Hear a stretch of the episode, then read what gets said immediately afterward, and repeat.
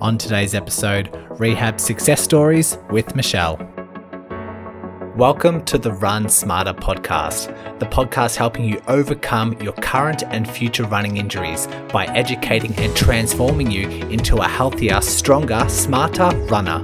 If you're like me, running is life, but more often than not, injuries disrupt this lifestyle. And once you are injured, you're looking for answers and met with bad advice and conflicting messages circulating the running community. The world shouldn't be like this. You deserve to run injury free and have access to the right information.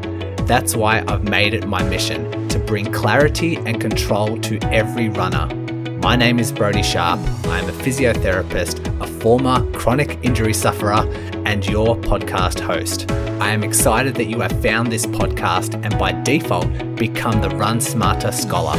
So let's work together to overcome your injury, restore your confidence, and start spreading the right information back into your running community. So let's begin today's lesson.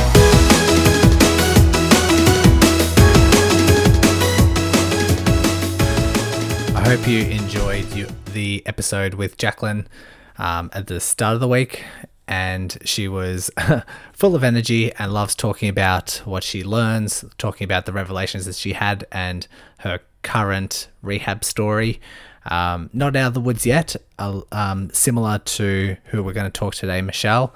Uh, Michelle started talking to me after having 12 months of proximal hamstring tendinopathy. She was getting really frustrated with her rehab because it not only was not getting better, but over the three to four months prior was getting worse, and things were starting to become more restrictive. She was starting to do less and less uh, in regards to her level of function, the exercises she was doing. I'll let her explain that as the episode uh, gets started or the interview gets started. If you guys like this type of interview and um, perhaps talking through other success stories. I'd love to hear your feedback. So it is something a little bit different that we haven't done very often on the podcast. And I thought it would be a nice little experiment just to see what you think with this style before we dive into our recovery month.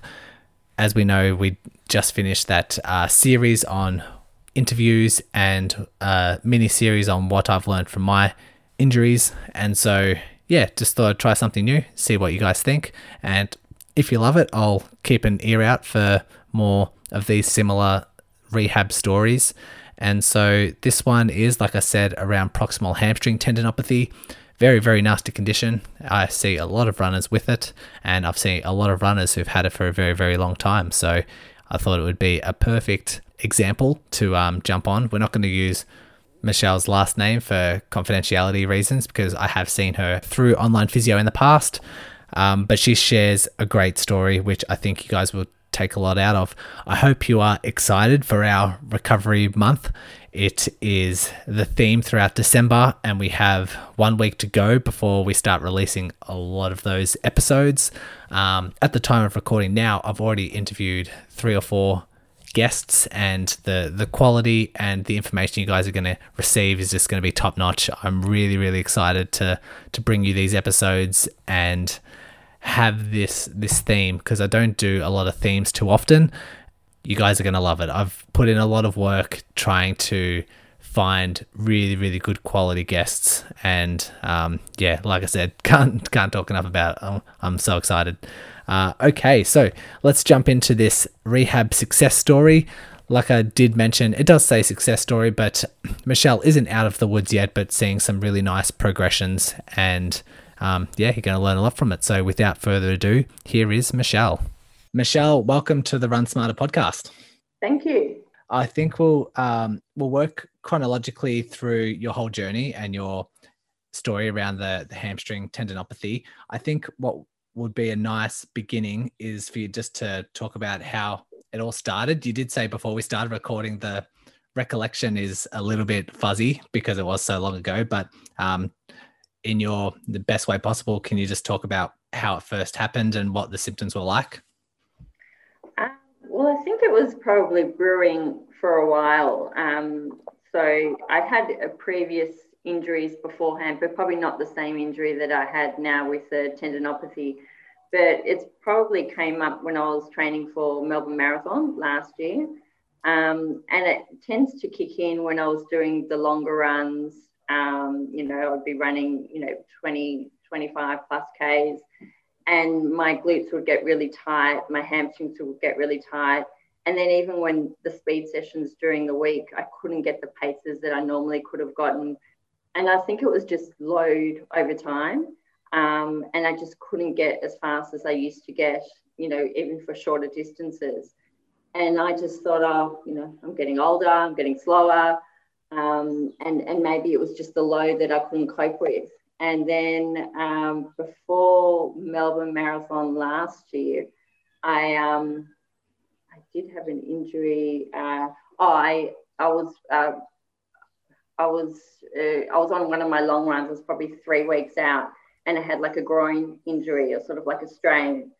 And I was seeing physio and doing like Pilates and rehab exercises. And then I just um, I decided at the last minute to do the half marathon, not the full marathon, just being that the load and the the longer runs were just not going to be good for it. So I was quite happy I could do that without any pain, and then at least post marathon I could still run because I think if I would have done the marathon, I probably wouldn't have been able to run for maybe two two months afterwards because I probably would have got another injury. So I think this injury, the, the tendinopathy, has probably been growing since September last year, maybe if not before. Um, so, and I was just running with it. So, running with pain and just running through it and, um, you know, doing the same loads with my, and the same you know, number of runs each week. So, I was sort of trying to ignore it and just run through the pain. And then it got to a point where I just, I couldn't run anymore. It was just getting really painful. And, and, and that's when I had to start seeing, you know, physio and work out exactly what it was. Okay. You did mention that you've um, you did some half marathons with the the marathon as the goal. Can we just get a, a general glimpse of like your your background and maybe the races you've done in the past and what your like endurance career was looking like? Yeah, sure. Um, so most years I would do. Uh, I normally did like run for the kids. I do um, Puffing Billy race. I do quite the large events um, Mother's Day Classic. So I normally liked the shorter distances being, you know, the, the 14K, city to surf type runs, um, 8Ks, you know, Mother's Day Classic. I run Melbourne half and then I do the Melbourne Marathon as my marathon for the year. So, but I did prefer the shorter runs before the Melbourne Marathon. So I've been doing that probably for the last 10 years or so. So I've probably been running probably for 10 years and slowly increased my distance. So I start with the 10K, and then I work myself up to the half and then to the marathon. So, okay. um, yeah. How many marathons have you completed? Uh, I think four. Okay, yeah. So I'd say that's quite experienced and experienced with the the training that goes along with it. And one thing that I found really interesting was you noticed almost as one of the initial symptoms that you were losing speed even in the shorter distances. Was that accompanied with symptoms like pain, or was the drop in speed something that uh, you just weren't associating with a sore tendon? Uh, it probably came with pain. Um, and I probably noticed that in the Burnley half, which was September last year, which is like six weeks before the Melbourne Marathon.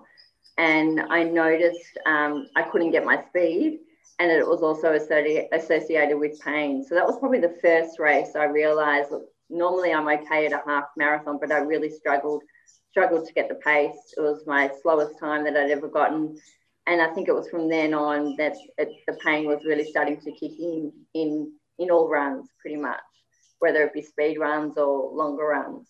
Okay. And you did mention at that stage where it got particularly irritable, you did go to a physio? Did was there a diagnosis straight away? Did you have the answers of what was producing these symptoms?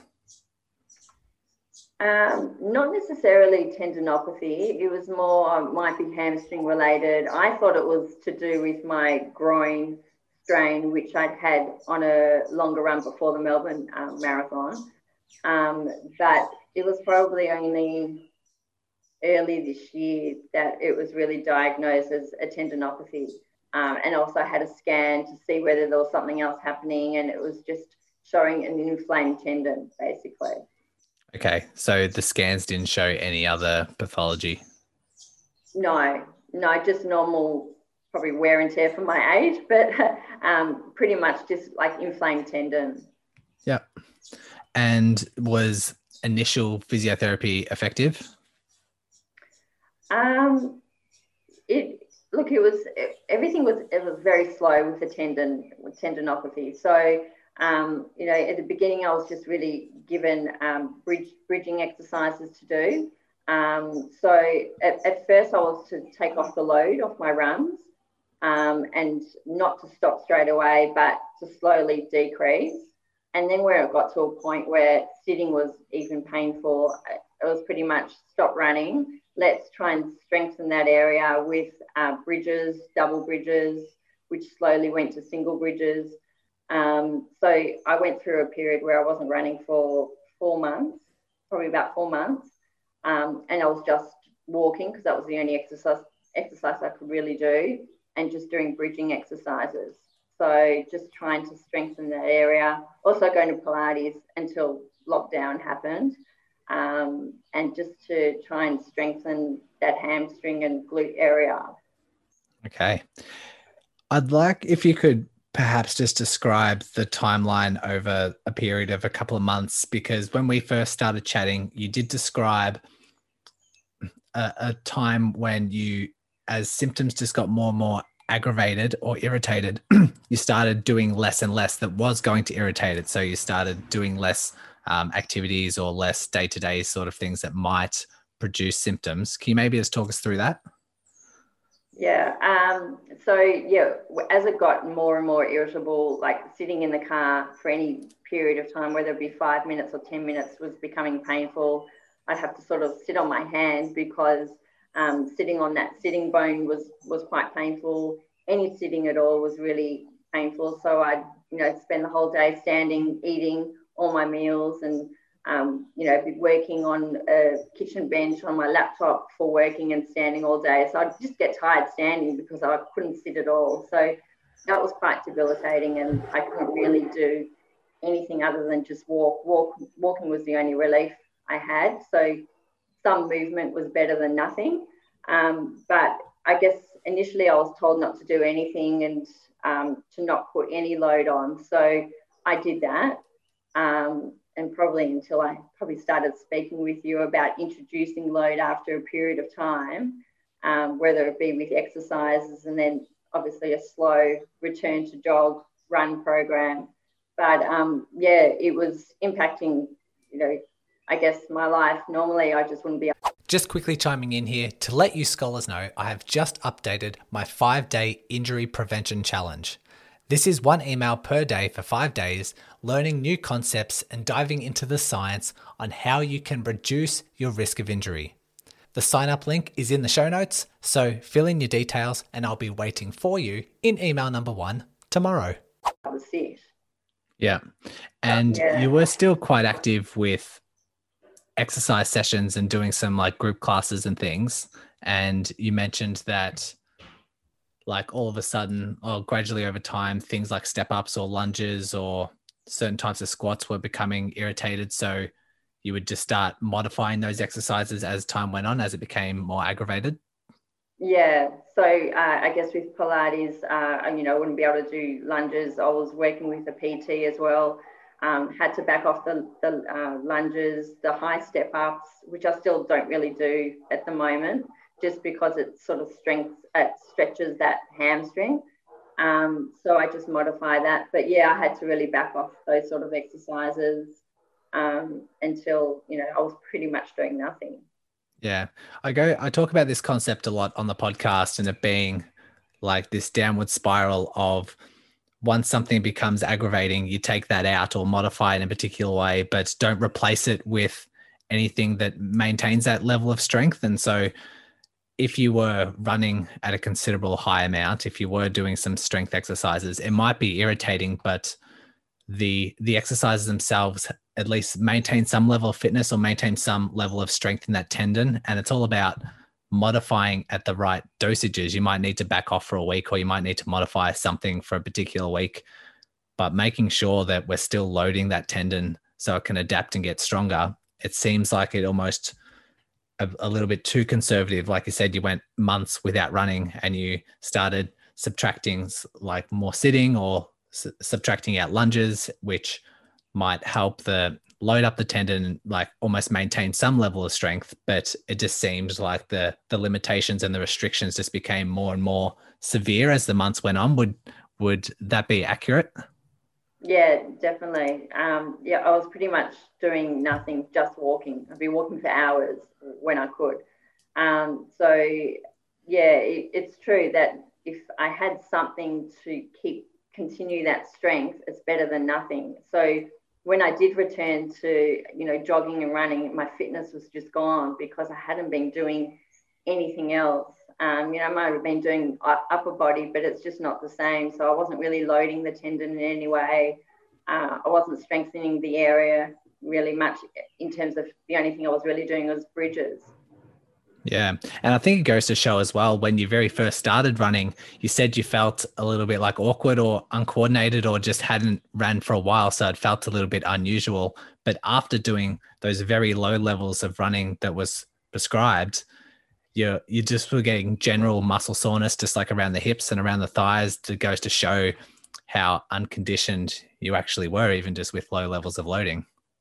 Yeah, definitely. I had to teach myself how to run again. So yeah. I, felt awkward at the beginning and it, it took a while to get back into it. And even when I started doing, you know, 30 seconds on, 30 seconds off, I couldn't wait for the 30 seconds off to, to come around because firstly my cardiovascular, everything was gone in terms of fitness. And um, you know, it was it was hard. Mm, definitely. Yeah. I had the question written down. Um, have you did you create any beliefs around what was causing your pain or what was preventing you from getting better? I already identified one that you talked about a couple of minutes ago, which was not putting any load through that tendon. You were just told by either health professionals or whoever just not to significantly load that tendon. Uh, was there any other beliefs or anything else that was manifested throughout your rehab? Um, probably I guess um, it, it, was the fear of putting load on and stretching it. Um, I thought I would be going backwards. So um, even the fear of starting to jog again, I was my confidence had completely gone.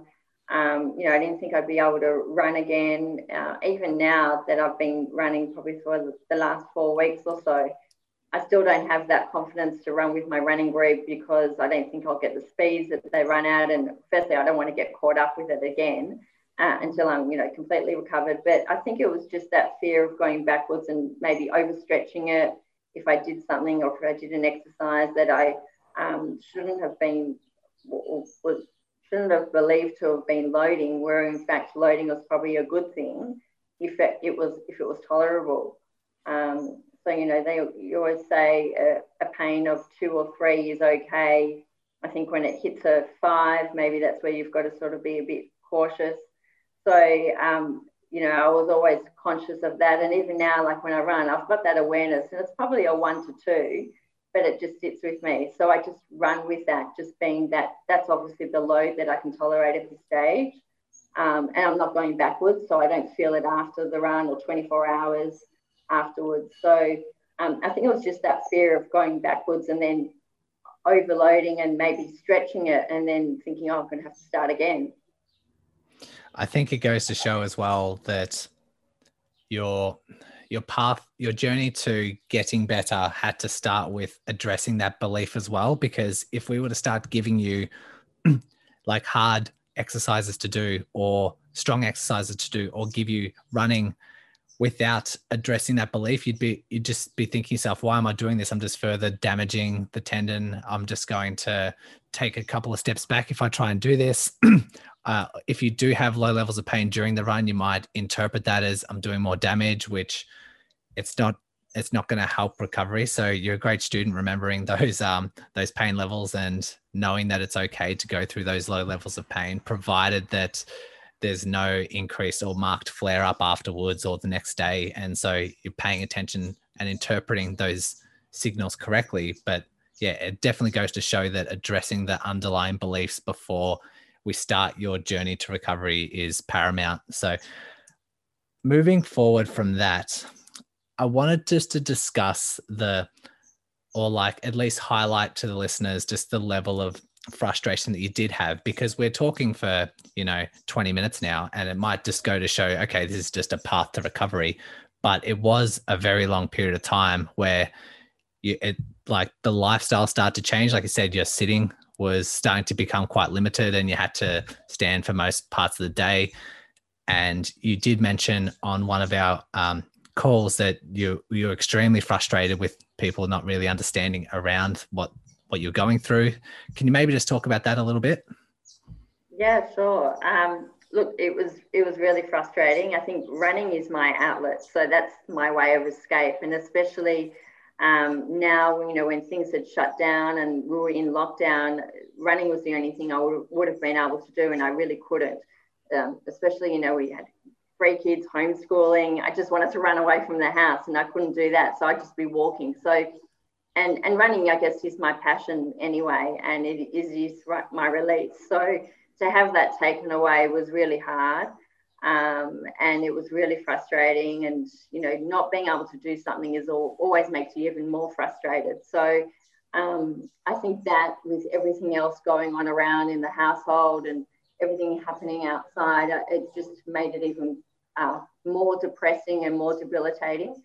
Um, so it, it, was really difficult. It was it was really hard. So I would just run. I would not run. I would walk for hours. I'd see my running group. I'd wave to them, and uh, it'd be really hard not being able to run with them. But I guess the dog got a good workout this year, so she's had the best year of her life.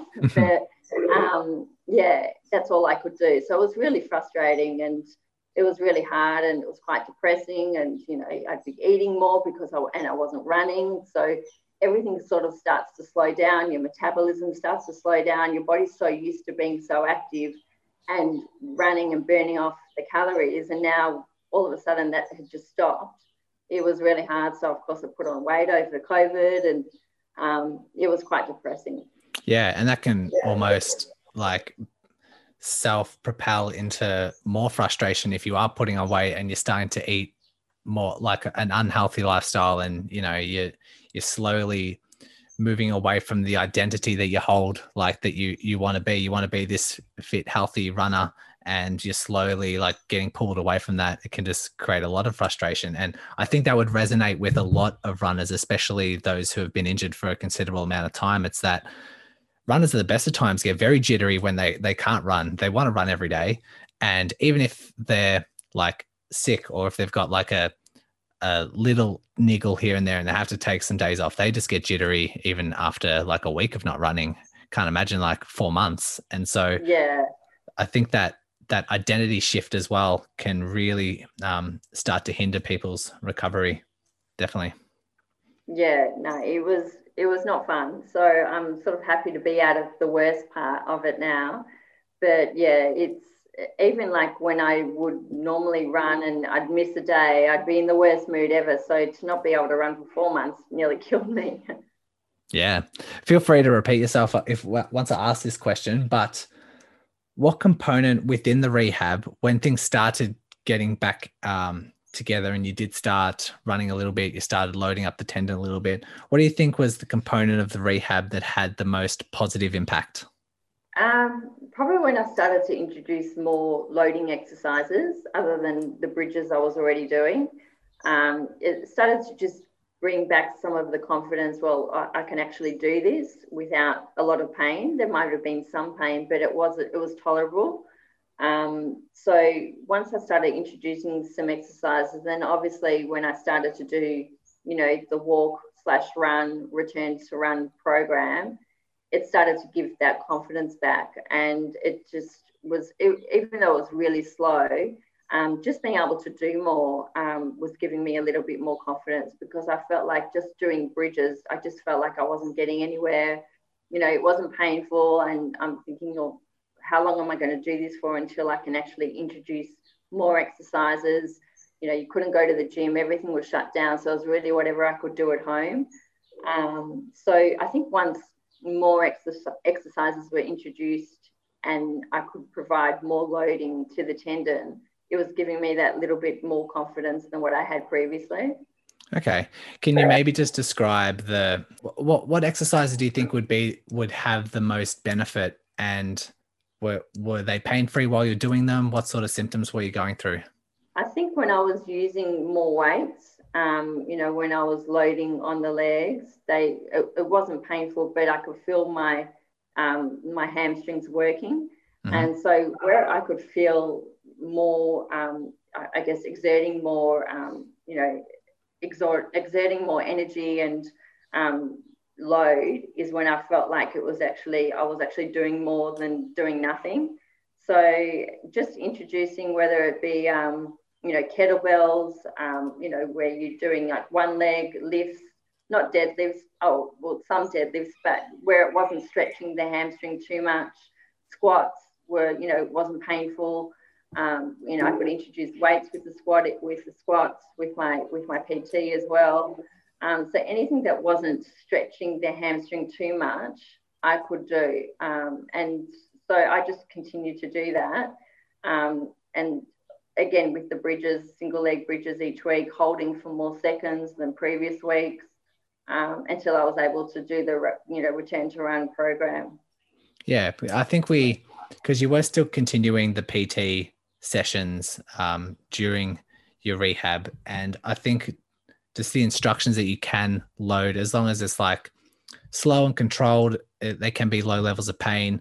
I think just the fact that sometimes body weight exercises might be a, a two out of 10 pain, but if you load them up and you go slow and controlled, that still, still might be a two or a three out of 10 pain. And you're still loading them up considerably, which helps load the tendon and help the tendon adapt. And I think it was uh, a nice experiment just to start trialing some heavier stuff with a, a little bit more liberation with you know you have a, a better repertoire of exercises that you can now do with uh, the physio permission. So yeah and then just the return to running. As you very first started even in those low loads when you started getting into a jog was there pain? Were you mindful of that area? Was it irritated afterwards yeah, I, I would rec- record after each jog, you know, what the level of pain was, you know, and whether there was pain afterwards, the day after. Um, so initially, there was always the there was that tightness in the hamstrings. Um, you know, when I first started, there was more than say a week later, um, and that was probably just from not moving for so long and not working my hamstrings. So you know, sometimes I'd be you know be waiting for the pain when I'm jogging, thinking, oh, is that pain or is that just you know putting pressure on the on the tendons or on the hamstrings. So um, it was never a, a, pain where I had to sort of stop and then not continue, you know, two days later for the next run. Um, it was just more of tightness, using the hamstrings, awareness in the glutes, and then as I continued to run, you know, further down the track, that pain or awareness would slowly go as well. It wouldn't be at a at a four or a five, it'd be more at a two or a three. Yeah, perfect timing for the the garbage truck just to start emptying my bins. That's that's very good. Thanks for that. Um, I often talk about runners who do get injured to have they they tend to create like hypervigilance around a certain area. So if they have a particular injury for a long period of time, once they get back to running, like it's almost like every step, it's like, how's my foot doing? How's my foot doing? How's my foot doing? And like every single exercise, like how's my foot? How's my foot? Wherever the wherever the injury may be. And I've experienced that so many times with all the injuries that I have. And goes to show that we really need some work on like calming down what our our brain activity, what our brain activity is doing. Because if you do have this for such a long period of time, it's only natural that you're going to constantly think about that area. But once you get into the stage of um, confidence, level of strength, and just having uh, your, your kind of self ability, self efficacy to do certain exercises, that generally starts to calm down. I think you you mentioned the state where you're at right now. You're still a little bit vigilant around the hamstring, like how long you're sitting for, and being mindful when you are running. Okay, what's that hamstring doing? Can you maybe paint a picture where you've progressed to in terms of the running capacity that you currently have, or the exercise capacity you currently have, and yeah, what what currently where, where you're at in your rehab? Yeah, uh, so I guess now after maybe four weeks of continuous running, so the the program initially started, you know, with um, it'd be like a thirty second, uh, like a minute walk, thirty second jog, and then slowly increasing that, increasing the reps over a four week period. So you might do six reps of two minute run, one minute walk, and then the next one would be seven reps and so forth. So um, that return to run program was over like four weeks um, until I got to some continuous running uh, without walking. So I probably would start with 20 minutes continuous running, increase that to 30 minutes. Um, and then I have just built on that. So now where I'm at is I'm doing four runs a week I'm trying to space those runs every second day, um, except for one. So I do, and only last week I started doing some speed sessions. So just slow speed, but just getting, you know, I did, um, I think it was like eight eight times 300 meters uh, of fast in a in a run. So uh, I'm now up to say two 50 minute runs during the week, 30 minute run, and then my longer run is about 14 Ks around 70 minutes. So that's where I'm at now. And on my off days, I've actually started doing a bit more cross training as well, so a bit more upper body strength. Um, and also uh, still with my PT doing strength work uh, where I can. And Pilates has, has just come back, so I'm trying to get back into that. Fantastic. I think a lot of people would love to be in the situation you are right now. You're not out of the woods just yet. Like you say, you're slowly still building up and slowly still increasing speed, and you still have a little bit of awareness around like sitting for long periods of time or loading it up too much. But to, based on what you just said, the amount of running that you're currently doing, that that weekly mileage is starting to really ramp up, which is extremely positive. Do you notice any particular uh, increase in soreness the next day after doing these heavy sessions? No, no. Luckily, there hasn't been soreness. Um, there's always that awareness during the run, and I guess the longer the run goes for, the more it, that's when it probably starts to kick in. Um, but it's tolerable, so it's you know it'd be a pain of maybe two out of ten, um, but it doesn't impact me afterwards or the next day. So then that's where I know you know I can sort of keep going with the program. I think if I did feel it the next day soreness or you know that night, then I probably would need to push back a bit. Yeah, very wise. If someone is in the same position you were, like say uh, four or five months ago, when symptoms started started affecting your day to day, and sort of like the the sitting became really limited, and the exercises started to become really restrictive, what would your advice be to them to like how they can kind of kickstart their rehab? I, would definitely say listen to your body. Um, it's something I, I tend not to do or didn't previously. I would just push through it and just think, oh, maybe it was the Pilates I did the day before, and maybe that's why I'm tight. So I always made excuses for it. Um, maybe it was the load I was doing at the time, but because it was um, the it was repetitive pain in the same area, I probably should have got it looked at uh, earlier than I did and not push through races, not push through speed sessions where it probably flared up more when you increase the pace. Um, so yeah, I would definitely get it attended to earlier than later because um, you don't want to get to a point where you just can't sit for you know more than five ten minutes at a time and and you just can't run. So yeah, I would definitely get it looked at earlier. And even now, like if something comes up, I'll, you know, I'll always mention it to a physio or in Pilates if there's pain in a certain area and then to get it addressed then and there. Yeah. I think the the the body awareness and like knowing that niggles do happen, niggles are perfectly fine, but just knowing to where to differentiate and if you've had it for longer than a couple of weeks, it's definitely something that needs to be addressed. And you, you know, hindsight's twenty twenty in, the, in these sort of cases. But if you're continuously pushing through races and it can, and one area is continuously flaring up because of that, try not to convince yourself otherwise. Try and, uh, yeah, get it checked out and make sure you have the answers and a, a good plan in place to um, still keep healthy, still keep maintain your levels of fitness, but just do the right thing, start making the right decisions to recovery. Very well said. Any other lessons that uh, you'd like to share? Anything throughout your journey um, the listener might want, uh, want might want to take on board? Yeah, um, look, it's definitely always good to get a second opinion. Um, you know, even if advice advice that you've been given is good advice, it's always good to hear other professionals' opinions. Um, you know, I also looked into, I saw a, um, a sports physician and she was suggesting a PRP injection, which I'd heard about. And, you know, I'd spoken to different physios about it. And, you know, there were some people that had had it and it worked really well for them. And I, I was advised, look at, you know, maybe wait until you turn the corner because they obviously had the confidence that I was about to turn the corner, but I just couldn't see it. So they were saying, look, hold off on doing it because then you'll have to wait six weeks afterwards.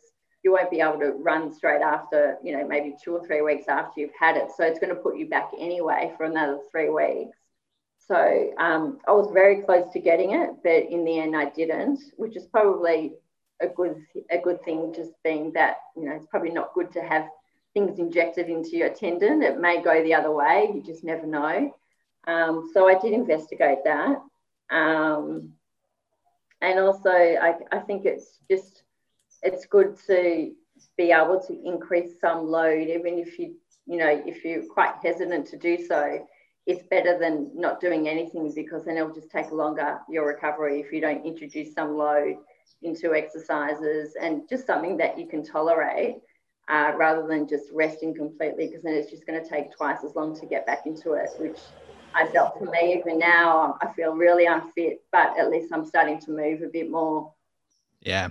And going back to the advice around the second opinion, I'd say definitely if you're not progressing, if you're noticing week by week, month by month that things aren't happening, definitely get a second opinion or at least ask your um, health professional that you're currently seeing if there's ways we can change things up. Because I've seen cases of people trying things like shockwave for months and just not getting anywhere or trying the same type of exercises for months and months and just like not seeing any progress but they still continue with those same exercises over and over again and so perhaps um, getting that second opinion or at least trying to change things up you should no matter how chronic an injury is you probably should start seeing some level of progression might not be day by day might be a little bit week by week, but definitely month by month, you should start notice some sort of improvement. Uh, and in cases like yours, with having a hamstring tendinopathy for 12 months or more, you'd expect a week by week kind of progression. And if you looked at your your state from couple of months ago to now, there's definitely a lot of progression with the amount of load that you're doing and what you're tolerating. So that's a good sign to continue the sort of journey that you're on. And then if things do manage to plateau or if you're just not seeing that that same level of gains then maybe it is time to change things up or um, change the approach. And so yeah very very well said very good advice. Um, anything else we need to you think the audience would like to get before we wrap up uh, probably don't get too caught up in, um, you know, I, I did join lots of Facebook groups and, um, you know, there's always some good advice, but then sometimes you know, hear about people that have had the same condition for years and years, and sometimes that can also impact your confidence. You think, oh no, am mm-hmm. I going to have this also for five years? I couldn't bear it. So I think you've got to look at it and think, oh, you know, maybe that might work. I could try it but then also just not get too attached to how other people have reacted to certain things because everyone's obviously very different. Everyone um, reacts to to rehab differently, and you know, I, I was going through a, a, period where I just thought I wasn't getting anywhere, and now I look back and I think, oh, I've obviously got somewhere because I can now run. But it, you know, I was going through a period where I really felt like I was never going to get better. Even now, when I'm running and have that awareness. I think, how, am I, how long am I going to have that awareness for? But as long as it doesn't get worse, then it's probably a good thing. But um, yeah, I'll just continue the way I am, and hopefully it'll just slowly disappear, and I might be able to race again, maybe next year if I'm lucky, if there's races. Yeah. yeah. yeah. But back to what you're saying about going onto Facebook groups and perhaps it might you might find some doom and gloom of someone who's had that condition for a lot longer.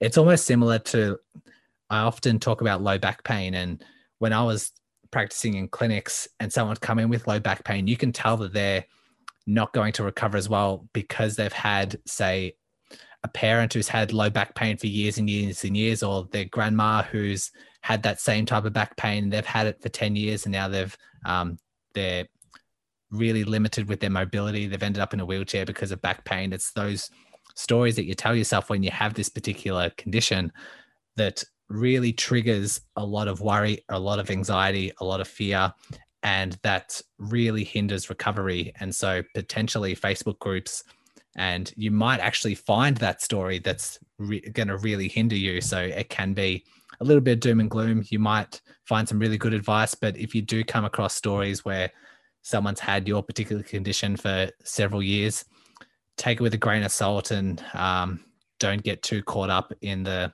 the emotions if you believe that that might be you. Very important. So very well done. Michelle, thank you for coming on and sharing the story. Like it's sometimes a bit uncomfortable to talk about these sort of stories or like relive the, the rehab experience, but we're, because you're you're seeing this level of progression, I think you're quite um, in terms of the emotion, you're feeling a little bit happier and you're feeling a little bit more excited about what's what's going to happen and a little bit more excited for the future. And the fact that you're sharing this story has helped or will help a lot of runners and a lot of people that are going through the same thing. So thank you very much for sharing. That's okay. Thank you. Thanks for listening to another episode of the Run Smarter podcast. Hope you can see the impact this content has on your future running. If you appreciate the mission this podcast is creating, it would mean a lot to me if you submit a rating and review. If you want to continue expanding your knowledge, please subscribe to the podcast and get instant notifications when a new episode comes out. If you want to learn quicker, then join our Facebook group by searching the podcast title. If you want to take your learning to the next step, including injury prevention principles, injury specific insights, and modules to boost your running performance, then head to our website by searching runsmarter.online and jump into our Run Smarter online course. Once again, thank you for listening and becoming a Run Smarter scholar. And remember, knowledge is power.